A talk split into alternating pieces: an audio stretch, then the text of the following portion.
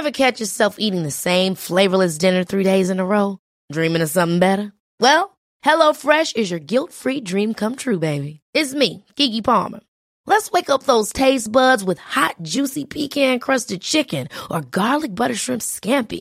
Mm. Hello Fresh. Stop dreaming of all the delicious possibilities and dig in at HelloFresh.com. Let's get this dinner party started.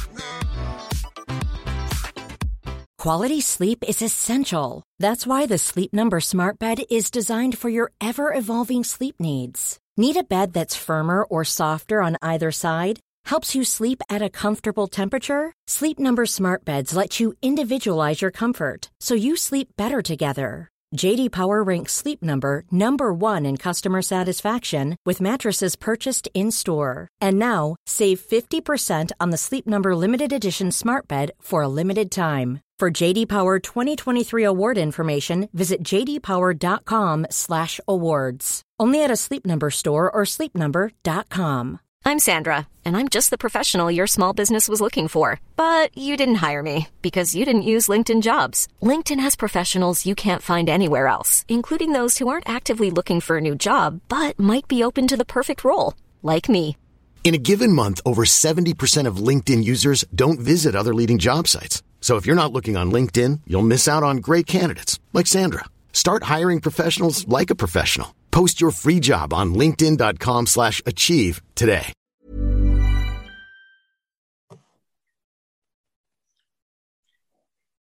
Har du lyst til å dyrke egen mat, men eh, mangler kunnskap, erfaring eller plass? I Dyrkingspodden så gir eh, Cheryl og Hanne deg gode og praktiske råd for å komme i gang og lykkes med å dyrke egen mat. Enten det skulle være i krukker, i haven eller i en urban felleshage. Og Hanne, i dag så skal det handle om I dag må vi snakke litt om urter. Ja. Og det er jo en fin ting, for det kan man jo ha enten en har hage eller ikke. Du trenger jo faktisk ikke hage for å ha urter. Nei, overhodet ikke. Og så kan en jo begynne med de eh, nesten når som helst på året inne. Eh, altså sånn, Kanskje må ha litt vekstlys hvis det er midt på vinteren, men altså, poenget er at det er noe en kan holde på med gjennom året. Men det fine er jo at en kan ta de ut på en veranda eller balkong eller hage og sånn når tida blir klar for det. Men vi kan begynne med de allerede nå. Mm. Er det noe vi kan si litt sånn generelt om urter, kanskje først? Så kan vi heller kanskje ta noen eksempler etter hvert. Ja. Altså, urter er jo um, Det er jo uh, rett og slett vekster som vi spiser stort sett blader og stilker på fordi at uh, de har en smak og eteriske oljer òg, som, som vi, vi, bruker i matlaging eller til andre ting. Um, og mange av de kommer jo fra uh, sørligere strøk enn våre. Det er jo noen som er herdige hos oss også, men mange av de er jo ting som vi ja, som ikke er, har vår herdighetssone og ikke helt vårt klima. Sånn at uh, de er også da litt Altså de krever både mer lys eh, og varme, og kanskje litt annet jordsmonn enn vi mange av oss har i våre hager. Mm. Og det fine med urter, syns jeg, er jo at du gjerne får en litt sånn luksusfølelse. Altså, eh, og hvis du kjøper det i butikken, og det gjør vi jo ofte, føler jeg de varer så utrolig kort. Enten så er det liksom nok til én porsjon med hva du nå holder på med å lage, Eh, og så er jo holdbarheten utrolig kort på dem. De er jo ikke akkurat lagd for at du skal kunne ta vare på dem. Akkurat her er jo kanskje noe som eh, rent sånn økonomisk er verre å prøve å lage sjøl. Nettopp. Absolutt. Hvis vi skal begynne med eh, Det er jo noen som du gjerne sår. Eh, F.eks. gressløk er jo kjempefin å så. Koriander er fin å så. Dill er fin å så. Så det er noen som kanskje er vel så enkle hvis en har mulighet til å få tak i en stikling. Kan vi ikke forklare hva en stikling er først? Ja, Stikling er jo en plantedel som eh, man eh, enten ved å sette i vann eller i jord får det, stimulere planten til å sette røtter, og dermed så har du fått en ny plante. Da får du akkurat den samme planten som morplanten. Altså en kloning, med andre ord. Ja. Ja.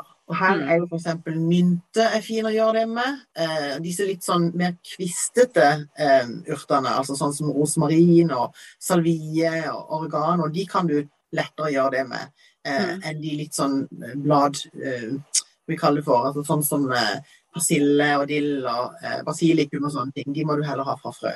Mm. Ja, eh, det som jeg i hvert fall har min erfaring, er jeg, det, er ikke, det er ikke så mange jeg har tatt stiklinger av, men basilikum er den jeg har hatt mest hell med. Men det som jeg tenker, er kanskje at det er i hvert fall de urtene som har å si, mange bladfester oppover, ikke bare ha én stilk med blad i toppen, de er ikke så lette å ta, ikke sant. Uh, men, men um, sånn som f.eks. basilikumen, når jeg da setter den i, uh, i, vann, så danner den røtter nesten, altså på en ukes tid, så ser du at disse hvite, fine små røttene begynner å komme. Så det er en veldig, veldig enkel måte å ta en ny stikling på. Bare fjerne toppskuddet, og fjerne de sånn, altså, så det bare er stilk nedi vannet, ikke noen blader nedi vannet. Og så setter han lyst, men ikke i direkte sollys. Og så kommer den i løpet av en ukes tid. Så da skal han bare egentlig ha noen få blader på seg? Altså Du tar mm. av liksom de nederste bladene, og så tar du av den der toppen? Mm. Det, det, er for at han skal slutte å tenke 'jeg skal oppover', han skal begynne mm. å tenke at han vil nedover og lage rødder? Er det det som er tanken? Ja, altså da, da, vekker Da tar du det, det, Dette er jo egentlig akkurat det samme som er innenfor beskjæring, ikke sant. For da tar du det hormonet, det veksthormonet som er liksom er det førende, tar du det vekk, og da våkner det et nytt hormon i hvert bladfeste. Og over eh, vannet, eller over jorden, så blir det til blader, men under vannet eller nedi jorden blir det til røtter. så spennende. Um, en av mine favoritter det er eh, gressløk. Og det er jo litt fordi at det, jeg føler jeg noen ganger eh, har misforstått og trodd at de egentlig er et ugress. De vokser så villig overalt. Det er liksom som du skal bare ha helt noen frø ut et eller annet sted, og så kommer de som bare det. Og Det er bare så kult, fordi at for det første så kan du bruke de i, i matlaging. De er kjempegode. Kjempegode salat og sånn. Kommer lett, um, og, og, og, dyrker omtrent seg sjøl. Altså, det er trenger ikke gjøre noe annet enn å sørge for at eh, blomstene slipper eh, frøene. Eh, så det å, å, å ikke prøve å få det til, det, det syns jeg det er lurt å prøve, i hvert fall. Det, alle burde kunne få det til. Um, det finnes jo litt forskjellige sorter man kan prøve også. Det finnes jo noe som heter sånn um, hvitløksgressløk, og det finnes noe kinesisk gressløk. Så, så, det finnes sorter hvis en har lyst til å prøve seg på flere ting. Men den er i hvert fall kjempefin å ha fra, fra, um, uh, fra frø. Men så sa du noe viktig, Hanne, for den kan du jo også egentlig formere videre men mm. ikke ved hjelp av stikling. Du tar bare den, den klumpen ja, og deler den. Ja. Den er, eh, det er noe av det enkleste som fins, det er å grave opp Du kan gjøre det enten om våren eller om høsten. altså Så fort du kan grave i jorda om våren, så kan du gjøre det. Eller du kan ta og vente når høsten kommer og liksom, du har høsta siste gang. Så kan du bare grave den opp og så dele den i mindre biter og sette den ned igjen. Og det som jeg pleier å gjøre, det er eh, Jeg tar en sånn klump og setter inn i drivhuset.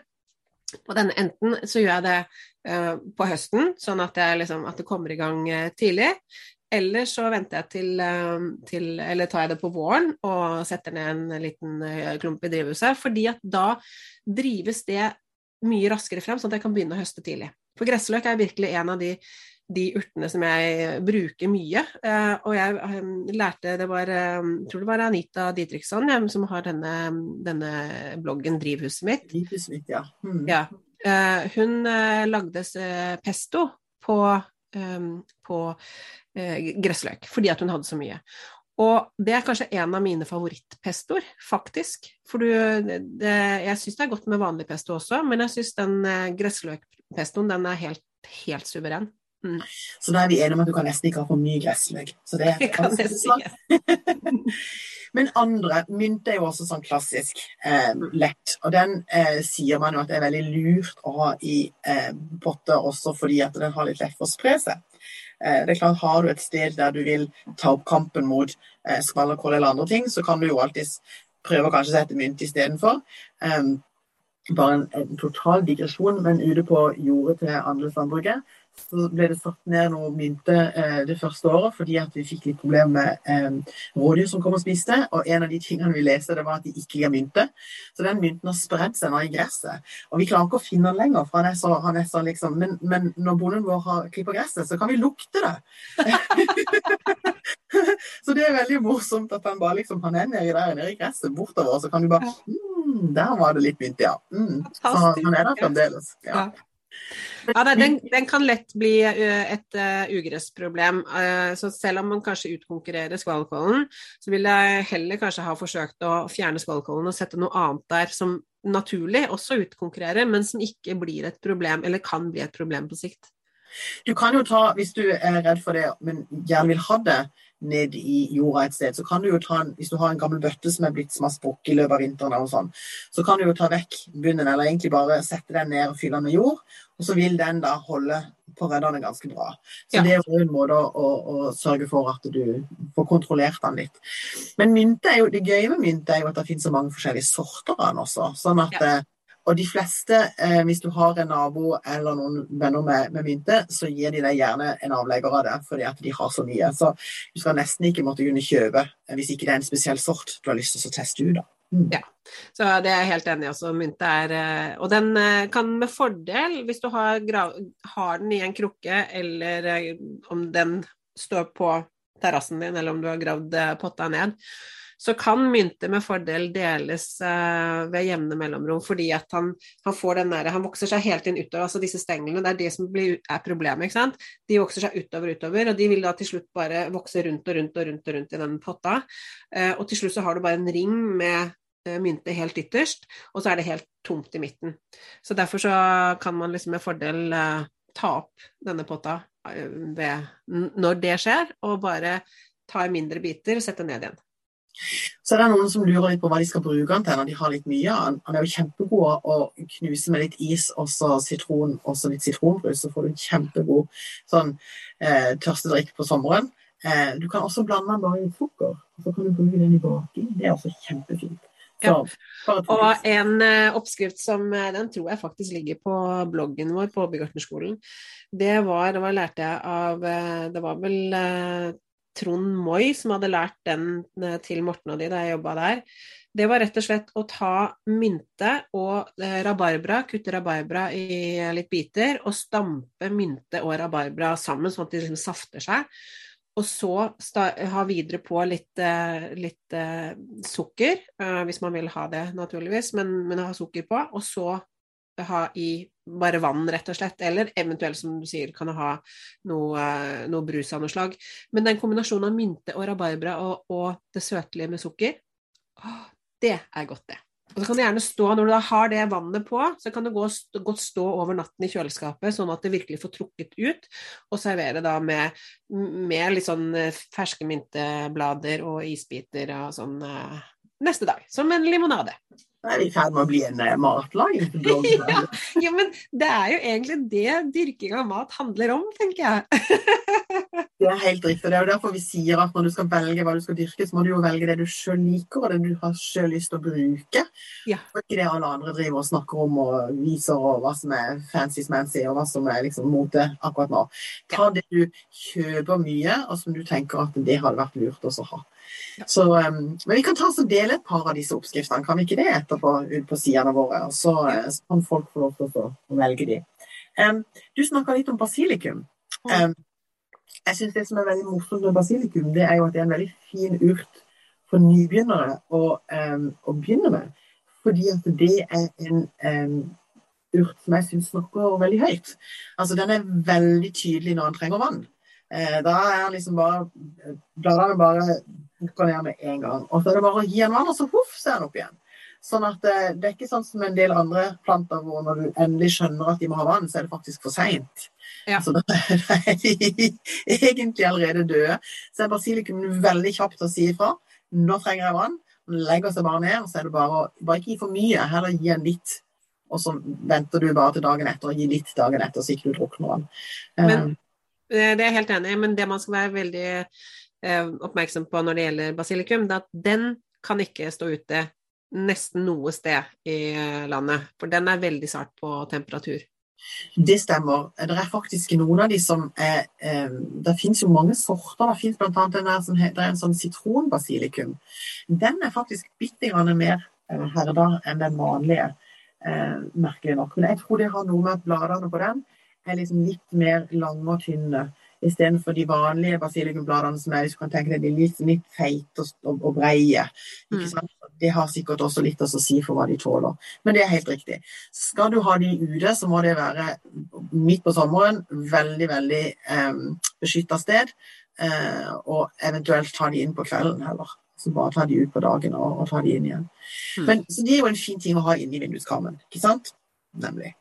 Um, det er et par andre ting vi også kan snakke om. Koriander. Det er mange som tenker at koriander òg er en sånn som du bare må ha inne, som er veldig sånn varmesøkende um, um, urt.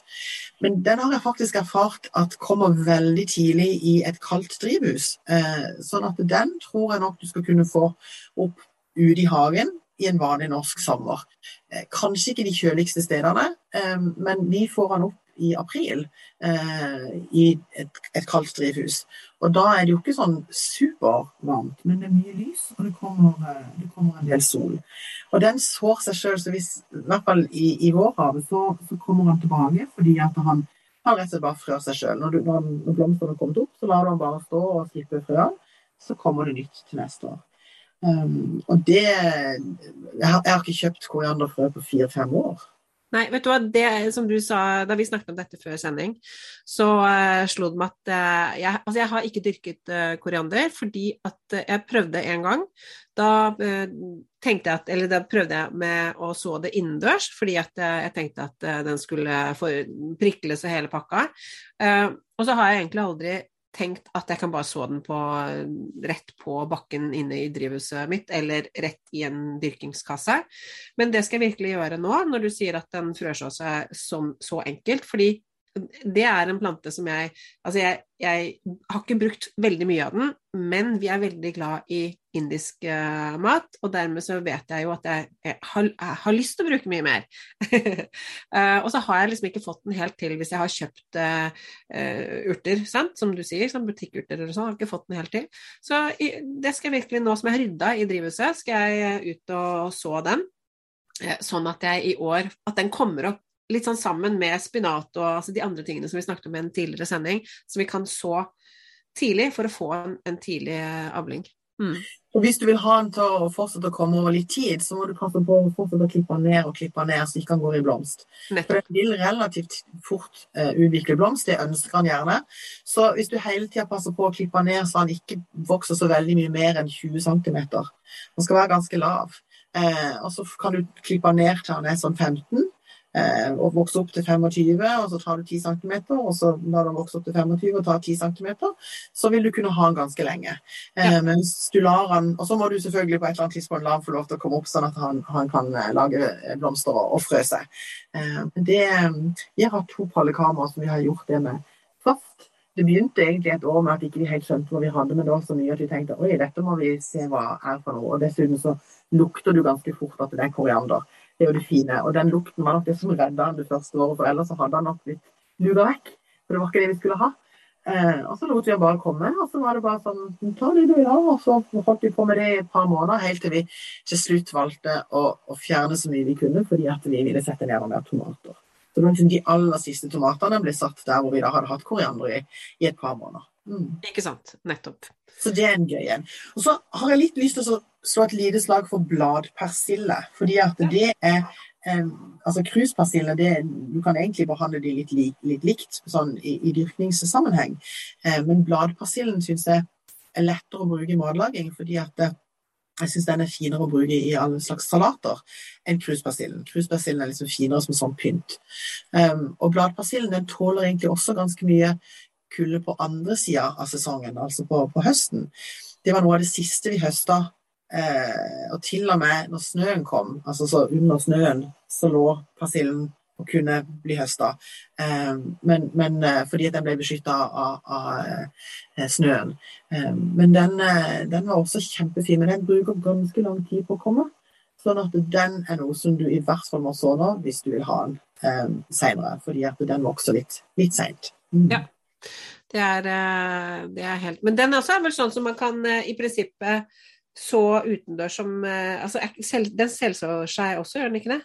Jo, han gjør det, men fordi han vokser så tregt, så tror jeg nok jeg ville ha begynt med han inne. Ja, altså, okay. altså, og, det, og, det, er en av de plantene vi ofte kjøper som plante og ikke sår sjøl, fordi vi ikke har et oppvarma drivhus. Um, men en kan jo begynne med den inne, men sant, i de mengdene vi trenger til et helt annet sandwich, må vi ha litt mye uh, i forhold til en vinduskarm. Um, men Hanne, nå har vi snakka litt om noen spesifikke urter og sånne ting. Kan vi si litt om noe som kanskje gjelder litt sånn generelt for de, altså potte, jord, vanning altså, hva, Kan vi tenke på noe spesielt når det gjelder urter? Ja, altså Det som vi i hvert fall kan tenke på, er jo at uh, de urtene som ikke ikke er herdige hos oss, altså som ikke overlever en vinter, eh, som f.eks. Eh, ja, basilikumen, eh, det kan være noen av timiansortene kanskje, rosmarin tåler jo litt eh, kulde, men ikke sånn helt eh, gjennom hele vinteren. Men en del av disse urtene som, som spesielt de middelhavsplantene som, som ikke naturlig lever hos oss, de vil jo gjerne ha litt tørr, altså litt uh, sandholdig, tørr, næringsfattig jord. Det er da de utvikler best oljer og, og, og, lukt og sånn. Så det kan du tenke på, at du blander inn litt ekstra sand der hvor du skal ha disse urtene. Du kan også huske på at ja, de skal ikke ha så mye tilleggsnæring, for da lager de, produserer de mest blader og ikke så mye eh, stoffer, aroma Eller altså, ja, da blir det litt sånn Det blir mye blader, da, uten at det kanskje blir like mye smak. Og det samme med, med vann, hvis man uh, vanner liksom hele tiden. De skal selvfølgelig ikke tørke ut, men de kan ha det litt tørrere kanskje enn uh, en andre ting. Uh, de, de, liksom, litt tørre, næringsfattige forhold, det er faktisk det som gir best urter. Og det er jo litt litt kjekt, da, i hvert fall for folk som kanskje glemmer å, å, passe på plantene sine. Glemmer de bort litt, så kan du oppleve at du får veldig fine planter. en ting som vi bare må nevne når det gjelder å ha planter inne, for det er jo ofte folk som kommer tilbake og sier vi får sånne små fluer og sånn når vi har ting eh, inne. Da er jo det der å undervanne, sånn at ikke du får sånn fuktig jord, også lurt. Ja. Eh, og noen også legger gjerne noe litt sand eller et eller annet som kan være litt, sånn litt tørt på toppen, mm. som også vil være med på å hindre å få den type ting. Ja. Eh, så, det, så, sånn sett er jo urter egentlig en, en fin plante å ha, å ha inne. Absolutt. Og så er det eh, Det er jo selvfølgelig det er mange, mange dyr man kan eh, få inn, men eh, det som jeg har gjort i år, i tillegg til at jeg under, altså undervanner, det er det ene. Og at jeg har sand, uh, lite sandlag. Du kan ha pelite, vermikulite, altså de der tingene. Men jeg bruker stort sett sand, for jeg syns det Ja, jeg har nå det i min hage. Uh, eller har fått tilkjørt et lass med sand, så jeg har liksom det tilgjengelig. Uh, og så tenker jeg at det er det som egentlig er naturlig. vermikulite og perlite og sånn, det, det, er ting som kan brukes, men det er ikke det som er naturlig i hagene våre. Eh, jorden den blandes inn etter hvert naturlig og er bare liksom med på å jordforbedre. Men, eh, men eh, jeg har i tillegg hengt opp et sånn fluepapir eh, her inne når jeg dyrker inne, for å ta For det, det er jo disse fluene, hvis de får lov til å eh, Hvis det da er fuktig jord som de legger egg i, så kommer du, får du større problem. Så den kombinasjonen med at du vanner underfra, du har et lite sånn lett tørt lag på toppen som er av sand eller noe sånt, og du har et fluepapir, sånn at du får tatt de som svirrer rundt før de rekker å legge egg, da holder du i hvert fall problemet nede. Mm. Gode råd. Gode råd. Ja. ja. Mm.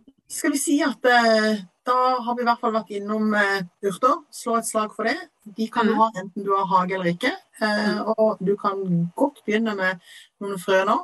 Kanskje til og med prøve med noen eh, stiklinger fra eh, kjøpeplanter etter hvert. Og så eh, hører vi gjerne fra folk der ute hvordan det går med urtene disse, så om de har noen spørsmål om noen spesifikke urter. Så ikke sant? Kan vi ta det. Mm. Da er det egentlig bare å si eh, takk for nå, og følg oss gjerne på Vi er på Facebook, vi er på Instagram og vi er på LinkedIn. Og så er vi tilbake allerede neste uke, Hanne. Ja, tenk det. da ses vi da. Det gjør vi. Ha det bra.